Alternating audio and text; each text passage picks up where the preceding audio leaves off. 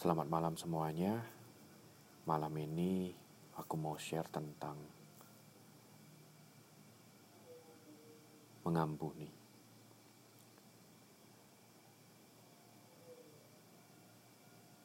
Kenapa aku mau share tentang mengampuni dalam minggu ini? Karena aku mengalami sesuatu yang sangat tidak mengenakan, yang itu sangat mempengaruhi fisikku khususnya.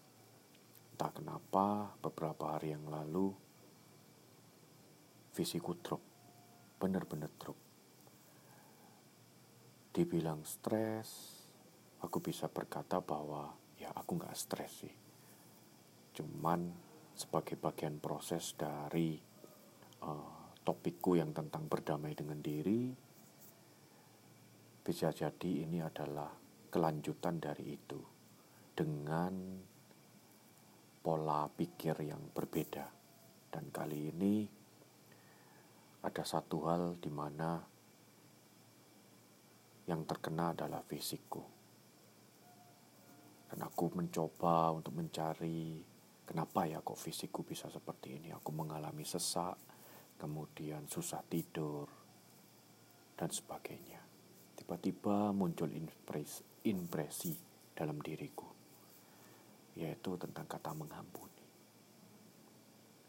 Aku mencoba untuk mengingat apakah ada seseorang atau yang apa pun itu juga yang belum aku ampuni ternyata Tuhan mengingatkan mengampuni itu bukan bicara hanya mereka yang bersalah kepada kita tetapi mengampuni bicara tentang masa depan di mana akan ada orang-orang yang mungkin nantinya akan menyakiti kita.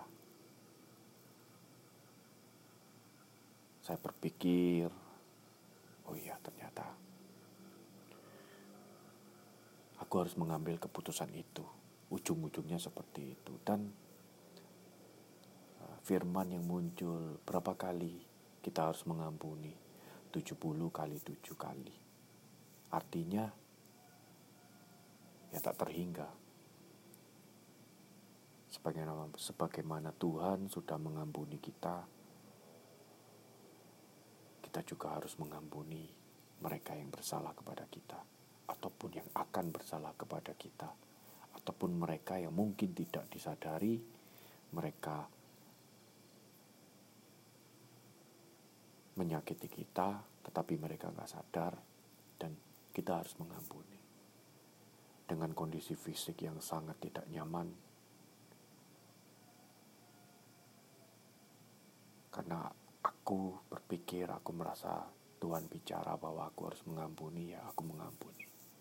Aku mengampuni siapa pun juga, termasuk istri, anak-anakku, dan semua orang pemimpinku, di mana aku menemui fakta dan harapan itu yang berbeda sehingga membuat aku terluka, sakit,